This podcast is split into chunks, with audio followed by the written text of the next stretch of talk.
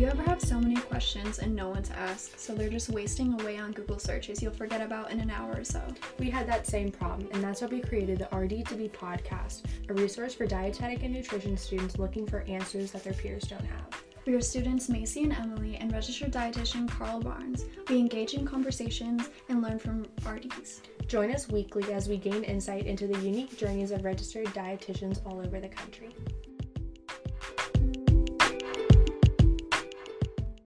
Welcome back to another week of the RD2BE podcast. I'm your registered dietitian host, Carl Barnes. It's our podcast where each week we sit down with a different registered dietitian to highlight the diversity of opportunity in the profession. Um, and we're continuing to go through not just highlighting dietitians, but highlighting dietetic internships um, and programs to really showcase for students that are prospectively applying to these programs. Um, so this week we're sitting down with Dr. D from Keiser University graduate program. Very honored to have you here, ma'am. Thank you uh, so much for being here with us today. Thank you for letting me be here. I really appreciate that. As always, I'm Emily, your RD2B from University of Maryland, which is very far from Florida. Well, not too, too far, but you know. Too bad. Not too bad, just a few hour flight. So, Dr. D, I know you you had some education in London. So for students that, you know, have a traditionally American education. What was it like being a dietitian over in London? Well, I'll tell you, I did my doctoral studies in London. I was part of an international study in pediatrics. And while I was there, I was able to work as an administrative dietitian, a relief pediatric dietitian on weekends, and I worked in a doctor's surgery, surgery being a clinic in the national health system. I had a chance to see two different types of health systems and how the role of the dietitian is very different in those health systems. In the United Kingdom, community is very important. There's far more dietitians working in community doing homebound visits in the clinics with a strong prevention focus, where it's a little different over here. We're a little bit more hospital orientated. But it was a great experience. I was able to enjoy and learn different cultures. I would say if you have a global opportunity, take it. It's fabulous. Even I, if I was doing a, a, dissertation over there. you know what? If I have to do a dissertation, I'd rather it be in a beautiful foreign place with so much history than, you know, I don't say than America, but like to be able to travel and also get an education is just phenomenal. Well, what was kind of neat, because I was a student, I could get on their national bus line and I could go over to the continent for the equivalent of $7. Wow. So that was a great way to go to the continent, uh, see the area but also to network with other RDs. So I had a chance to present in Europe as well as meet some fabulous RDs. Still keep in contact with some of them, so that's pretty cool. Sure. so how has the DI director's, you know, role changed over your time at Keiser? I mean, like with like, you know, with applicants, you know, evolution, how has it changed? Well, I will share that I have been a program director for all the routes towards registration. So I do understand from a DPD perspective, mm-hmm. what do the students need when they start applying? I think one of the areas that I have noticed most is students don't have a problem telling you in their personal statement, I don't like food service, I'm never going to do food service, I don't even want to do the rotation. And that's not what you tell a DI director. Yeah. What you want to say to me is that you're open to the diverse experiences of dietetics. And even if you find that one may not be your favorite, you still respect it for the role it plays within our profession. But students now just tell you, they'll even come out and tell you, I don't even want to do that rotation. Well, mm-hmm. you're going to do it. And you're yeah. going to smile and like it while you're yeah. doing it. Yeah, I like because you know obviously I'm an undergrad. I remember when I was a sophomore, I'm like I am gung ho for clinical. I'm gonna love clinical, and then I went and I did some community stuff. I'm like I can reach so many more people. So it's just you know making sure you're open minded to the opportunities exactly. because your mind might change. And I often say if retail maybe had been around when I was coming through, I may have liked that because every day is different I'm teaching such a diverse population. I've got the grocery store right there as my learning platform, and I could go out into the community. Who knows? I may have enjoyed retail. You just have to be open. Mm-hmm. So, what are some things that DI directors value in their applicants? I value when I read your personal statement, and I've actually limited the wording now no disrespect, but I don't want to hear about grandma's illnesses all through her life. What I want to hear about is your passion and commitment to the profession.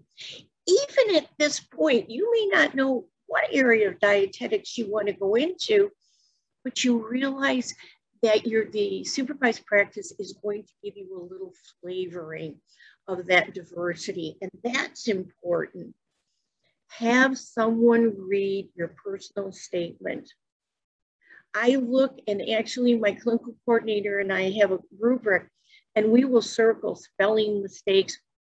I'm not so much if a comma is missing or that, but I look at the flow of your sentences because in graduate school, you're going to do a lot of writing. And there seems to be a weakness in that written communication that we are seeing. The same with your resume. Make sure your tenses are correct when you are giving us examples of your work. And it's okay if you didn't work in dietetics because you're going to talk to me about those transferable skills in that personal statement. And that's important for me to recognize that you see customer service crosses all bound, uh, there's no limit to customer service or time management or organizational skills. So I focus a lot on that. We of course do have to look at grades and I have to make sure that your sciences, especially your organic chemistry, especially your advanced nutrition, and if you have to take a biochemistry, that you were able to pass them. And you may not hear this from a lot of DI directors, but in some of those sciences, a C is a good grade because they can be very challenging. But then we're going to look at some of your key courses in your didactic. Of course, we're going to look at your clinical. We look at community. I look to see how you did in food service, simply because when I as you can probably tell, I went into management right away. I left my internship on Friday and I was a manager, clinical manager of a 1200 bed hospital that Monday. And all of a sudden I walked into the kitchen, total chaos going on. And I found that that was my home. And so I also went up the food service director's route. And so those transferable skills were very important it's important for me to see that you did pass food service. Even though you tell me I'm never going to do it, well, you could be in community and be having a feeding center. Mm-hmm. You've got to know food service. So we look at kind of key courses there, but we also look at your overall GPA. Mm-hmm. Great. So what's something that, you know, RD to be is need to prepare like for the profession that you think is typically overlooked? Well, I'm going to go back to that oral and written communication skills. When you're presenting to a preceptor or presenting to a DI director, you need to have those oral communication skills. If you were in my undergraduate courses, I counted how many ums, you knows, like, uh, because that takes away from the content of the presentation and takes away from you as well. And so oral communication skills is very important. If we were in an interview right now, I'd be looking to see how many times you're looking to the side at your cell phone or looking down to your lap for your cell phone. You really need to put those cell phones aside and let us see who you are. A dependency we do see is that instead of critical thinking, and that's just simply asking the who, what, when, where, why, and how, you Google. And Google is not critical thinking. And so students really need to lose that dependency on Googling answers and start practicing critical thinking. If you're in a facility and you're the only dietitian, you're gonna have to do some critical thinking there because Google's not gonna be able to answer for you. So I think from a DPD standpoint, we need to focus on losing that dependency on allowing students to Google answers and practice our communication, both written and oral skills. Most definitely. So how long have you been a DI director? Oh, I have been, as I said, I've been every route. Uh, I've been a director for every route that you can do for towards registration. And I probably started you know, I got to think back. I finished my dissertation in 1994 and I started then being uh, a DPD. Actually, that was when ACEND allowed a program director to have multiple programs. So I was the, DB, the DPD director, I was the CP director, and I had a master's DI with me as well. Now in 2011, I started 2012, I'm sorry, 2012, I started the distant learning internship program. So I've been fortunate enough to experience all routes to registration. And so I'm going to say whatever route you do towards achieving your goals of becoming a dietitian, go for it. Of course, I'd like you to do a distant learning at Keiser. However, the program has to fit the student. Of course, and I feel like that's something that's really important that you just It's- said. It's very important that the program fits the student. Mhm. Most definitely. So over all of those years of you, you know, being in the director role for DIs, I guess more specifically, Mhm. kind of going back to those things that you think are overlooked, how do you think oral and written skills like compare to like the beginning? Like, do you think they've gotten worse with the technological age? Do you think they've gotten better? Do you think it stayed the same? Like, because I know, I mean, I'm 21, right? I've grown up with technology. I'm going to be applying to these programs. So many people are going to be applying to these programs. Mhm. It's something we have to be mindful of. So, did have you noticed a decline, an incline, or something stable in these skills? I, I would definitely say I have to see a, a decline because you are comfortable with technology. You use technology very differently than I do. Let's go back to when I was in school. That was in the dark ages when I went to school. And I had to go to books. I had to go to periodicals. I knew what the library was. And now, if you can't find the answer by Googling, well, I get told there, there's just no answer. It doesn't exist. Yes, it does. It really Yeah. does exist. And so sometimes we have to go back to, if you want to call some of those old methods of going back, even if it's an ebook, even if you're looking at articles online, you're going to evidence-based research.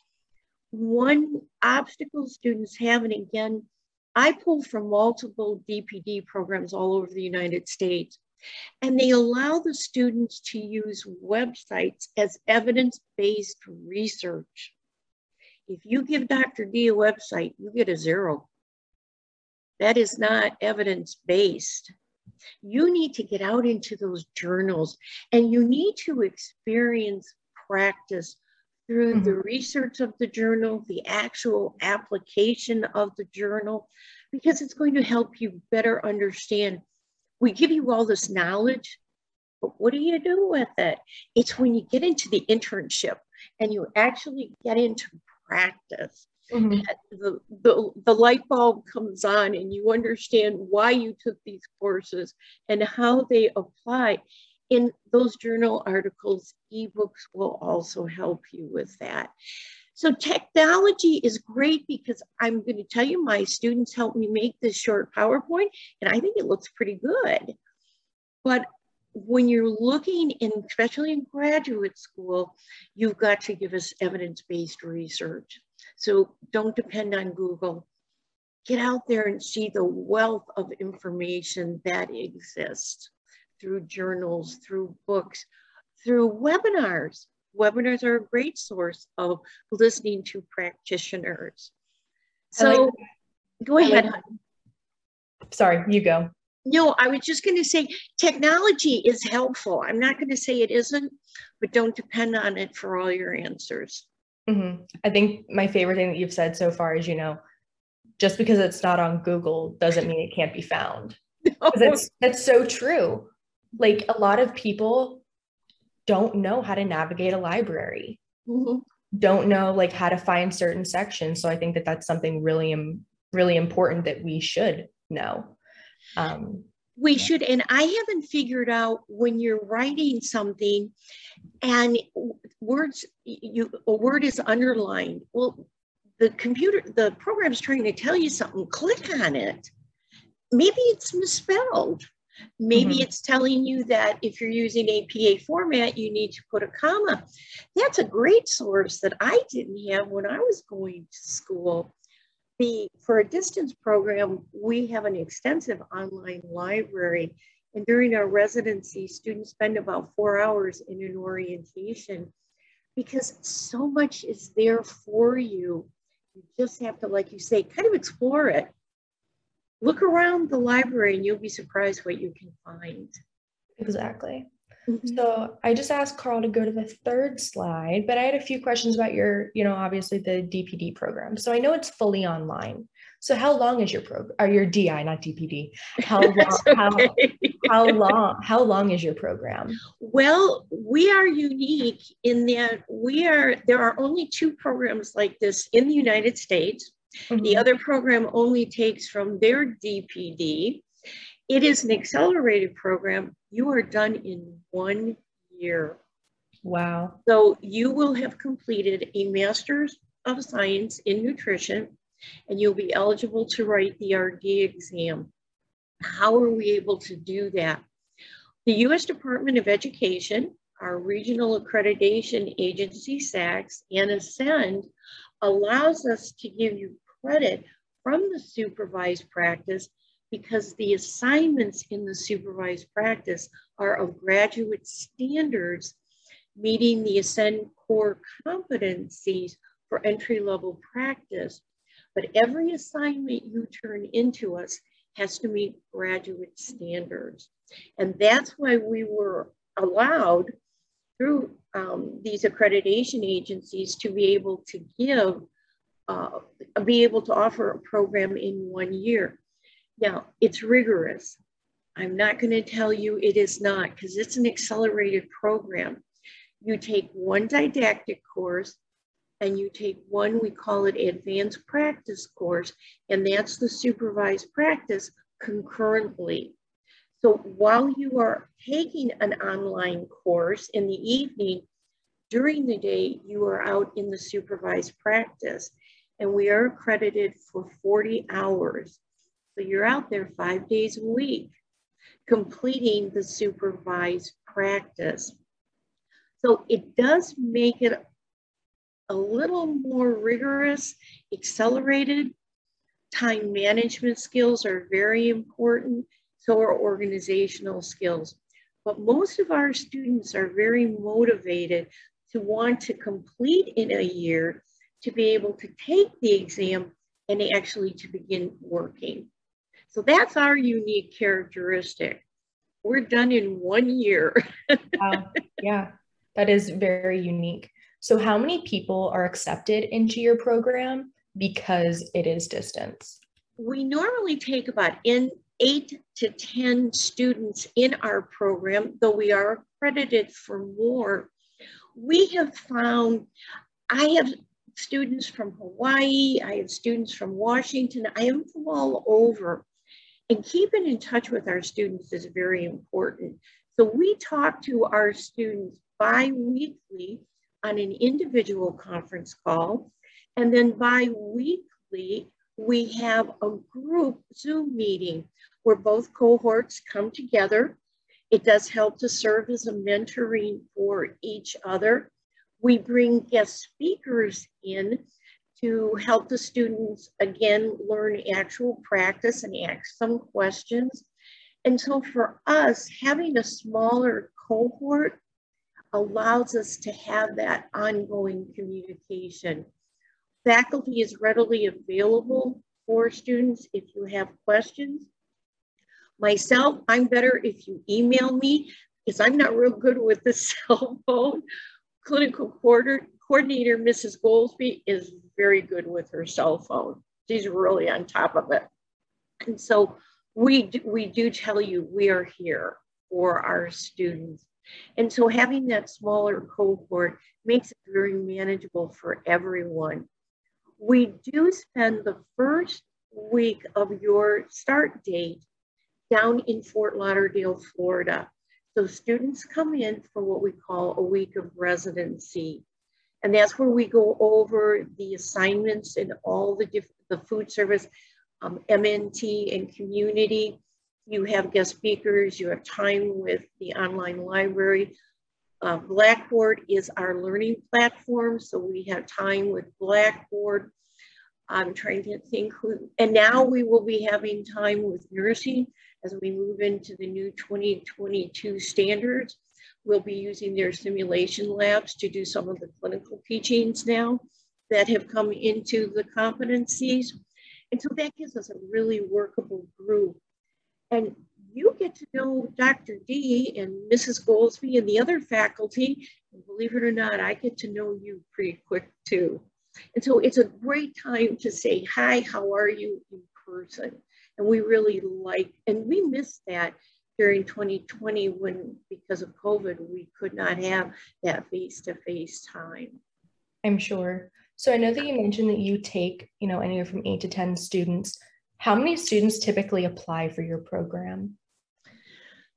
Because we are distance and a lot of students still fear distance programs, because how do I find preceptors? How do I find those preceptors?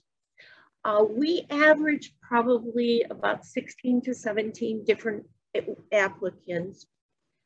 I always tell the students when I have a chance to talk with them, believe it or not, back in the dark ages when I was doing this process, I did the exact same program. It was called a Master Six Month Work Experience, and I had to find my preceptors. I kind of understand the fear of that. But now Distant, um, distant programs are far better known to preceptors. Preceptors understand these programs. And so if you reached out to a preceptor and the preceptor had questions, you can email myself or Mrs. Goldsby, our clinical coordinator, and we'll reach out and answer the preceptor's questions. We also have a preceptor handbook that we can provide the preceptors so they have something that they can read as well we we help you find preceptors. If we have a student applying from an air, geographical area we have had students from, we'll share our preceptors with you. We encourage you to use the ACEND Preceptor Locator that is in our student handbook as well as on our website. Now, this kind of goes against what Dr. D was just saying, but this is when Dr. D goes in and Googles um, I we have we've had a couple of students from Hawaii from the different islands, and I will put their closest city or where they live, and I'll say within 50, 60 miles of this location. And that's another way in which we can begin to reach out and help students locate preceptors. So I guess Google does serve its purpose, despite what I've already said. I'm sure. So I know so, that you have internship rotations in, you know, California, Idaho, like it's kind of mentioned on everywhere. the Everywhere. Everywhere. Mm-hmm. So I'm in DC, for example, right? Oh, so we just have a student, this cohort from DC. Oh, great. great. Yeah. So, so say I was applying to the program, when would I start looking for preceptors? How would I go about that? And when would I, you know, have to share those preceptors with you? Well, if you if you go onto our website, you will see that we do ask, if possible, to submit a rotation schedule with your DICAS material. Put it under supplemental. Our program's a little longer because we are distant. I can't go to the site. I can't personally meet you. We are 1,320 supervised practice hours. Now, some students say, wow, that's so much. Believe me, it's very doable in the year. But what it has done for us is your medical nutrition therapy, you do 640 hours. Your community is 520 hours. Your food service is 160 hours, especially in MNT, because that's really one of the most challenging rotations. And it was back when I was doing an internship. The extra time we give you helps to assure us that you are getting the actual experience and mastery of the clinical competencies and you're seeing actual practice. We also realize with MNT, can take you about a week to get to know the hospital, to get to figure out which RD or what rotation you're going to be doing. So we allow that time to help reduce your anxiety so that when you actually go onto the floors, you have the confidence that you need to start the learning process and application. Again, we, we are all over the United States. We ask that you start when you begin the process of looking at our um, internship.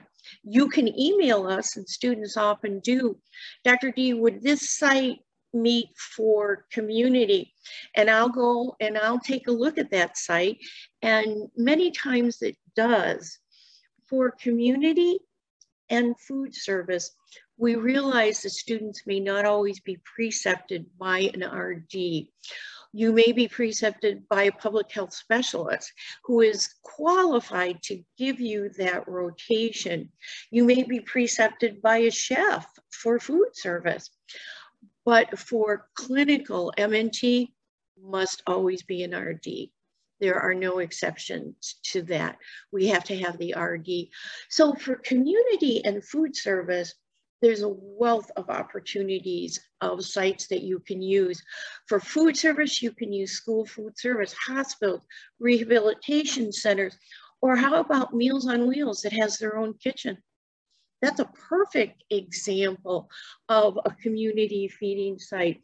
And maybe you can do your rotation at the Meals on Wheels site as well, working with a dietitian. For community, we have a diversity. A lot of students do sports, of course, Head Start, WIC. You may have a local agency like we have down in South Florida. It's called FLIPANY, and they go out into the community and do educations. They do sports um, events, promoting uh, um, exercise. And so there's a lot that you can do. With MNT, we do require a minimum of eight weeks of hospital. The more hospital experience you can get, and Carl, you'll probably agree with me on this, really the better you are. I had an intern call me and say, Dr. D, they want me to do 12 weeks of clinical. I said, Did you say thank you? She said, Yeah, is that okay? I said, I'm doing a happy dance with you. It's wonderful. We also realized that because of the different geographic locations, not all students may get the same specializations in the hospitals. So we do use some simulations for if, for example, if you're in a community hospital, you may not get the depth of oncology. So we do have a simulation that we work with you through. In one of the didactic courses, we do have simulations also in supervised practice, just to give you exposure to maybe some of the clinical areas that you may not have seen at the hospital. We try in the end in MNT to give a very good overview of the different specialties that are out there. And clinical sometimes is the hardest, especially in some of the rural areas. So you have your MNT, you could do three to four weeks of long-term care. You could go into dialysis. You could go into a cancer center. You could go into a diabetes center. So we are flexible in putting that clinical rotation together. However, you've got to have at least eight weeks in the hospital. The more, take it. I always tell them and say thank you and just smile. I guess I can, I'll talk a little. So in my area, you know, we have Johns Hopkins, we have oh, Johns yes. Hopkins Sibley, we have Children's Hospital, mm-hmm. um, University of Maryland Medical Center. So all those hospitals, for the most part, are incorporated with a dietetic internship already. So for this area, how would you know a student, you know, in a in an area where the hospitals are already used by another program, how would you suggest for those students to go about getting a clinical rotation?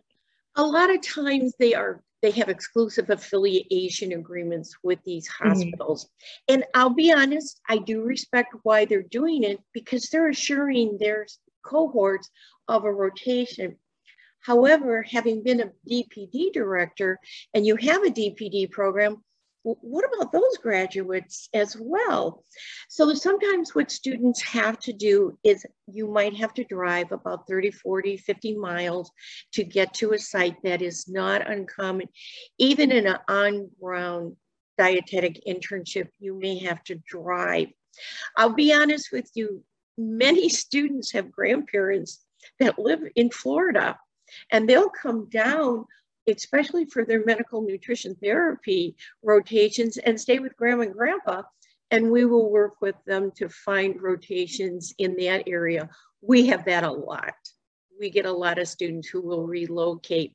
Some relocate to Arizona if they have a family member who is there. Texas seems to be another area that we see a lot of uh, relocations. But we do have facilities in your area that are currently taking a student. And so we will share that with our potential candidates as well. We also will call um, pro uh, facilities in an area and ask them if they would consider to take one student during this time if it's not in conflict with the other students' rotations. So we do work around it. Great. And then I guess, you know, since you have an accelerated program with your students graduating their dietetic internship and a master's within one calendar or one academic year, mm-hmm. what are some things that you try to organize in your curriculum to ensure that dietetic interns leave your program beyond prepared? And that's a good question because no matter what program I was director of, I had to make sure that my students were qualified to move into the next component of their education or to move into the workplace. The didactic courses that our students take represent the major areas of dietetics. You take management, you take community, and you take clinical probably the greatest learning occurs in the supervised practice. And as we design our courses, we relate them to practice as well as to the entry level competencies of ACEND, which are, says we're getting you ready for entry level practice. In the residency, we find this more and more. Many didactic programs are not teaching TPN anymore we hear the internship will teach you. And they come to us very weak in tube feedings as well. COVID caused problems because students couldn't actually practice nutrition focused physical assessment on each other. And so what we do is we look at the different, I don't want to say areas of weakness, but areas of concentration that we need to focus on during residency to give that student some experience, some hands-on practice, and increase their confidence. So we use residency very heavily during uh, that week to help that student compensate for what they may have not received during the DPD. One thing COVID has done is students have not been able to practice nutrition counseling face to face. And so we are doing some nutrition counseling face to face during our residency as well. We really think we've got a good program that we have put together that we are always trying to improve. So student feedback to me as program director about their site and when they have graduated is very important. And I take that seriously in incorporating improvements into our program. I'm sure. So when your students are sitting to take the, their exam after the year, what's typically your exam pass rate? I have a good pass rate, though I will be honest with you, I'm still waiting to see my 2020 because that group did not have hands-on experience. Mm-hmm. Everything was virtual. Mm-hmm. So I am anticipating a lower pass rate because of that lack of actual yeah. practice. However, we were in our pass rate ranges between um, high 80s, low 90s. We use Visual Veggies software as the practice mock RD exams. Now, we do it a little differently in that our program is three semesters. And in each semester, you have two terms, two eight week terms. So that first term, you're just learning visual veggies and getting used to taking an exam on the computer. Starting term A, what you submit to us is one full mock RD exam but we weight the exam. So we it by saying to get credit for this assignment, you need to get X percentage of a score. Now, we're not starting out saying you've got to get 100%. We realized that this is a new experience. And the mock RD exam is going to represent the entire curriculum. And you have forgotten, we all did from our undergraduate. So each term, we weight the exam a little heavier. And so it's an incentive to get our students to practice. We used to do actual practice, submit the scores, and to be honest, students did not take that seriously. It's when we actually started to weight practice mock RD exam that we have seen improvements in our scores. Let me also share, and this is in the handbook and on the website, to graduate our program in your third semester, you must get eight full practice mock RD exams with an 86 or higher. If you have been practicing, then that's not difficult to achieve. If you've not been practicing, it's a challenge it is a challenge. The students who practice, the students who do well in that last semester, do well on the RD exam. I'm sure. And that, that's awesome for students to keep in mind as well that they shouldn't only start practicing right before the exam happens. Oh, they, they do. that's why that's why we took out the, the practice exams and said, what we're going to do is weight the full mock RD exam. They need to get used to taking the exam on a computer. They need to get used to that time limit that there is to the computer. And so they also need to start practicing reading the question. Read what the question is asking you. Usually can eliminate two of those answers. If you've read the question thoroughly, you should be able to decipher which answer is the best selection. So we're always telling them to practice, practice. Most definitely. Well, thank you so much, Dr. D, for sitting down with us today. I really appreciated it and learned so much about, you know, uh, the Keiser University program. Well, I'll tell you, whatever program a student goes into, I've been a dietitian for a while. I'm fairly seasoned, as I would say. And I've never regretted being a dietitian. I have the privilege of preparing the future profession of a profession I have loved for close to 40 years. I am excited to be able to do that.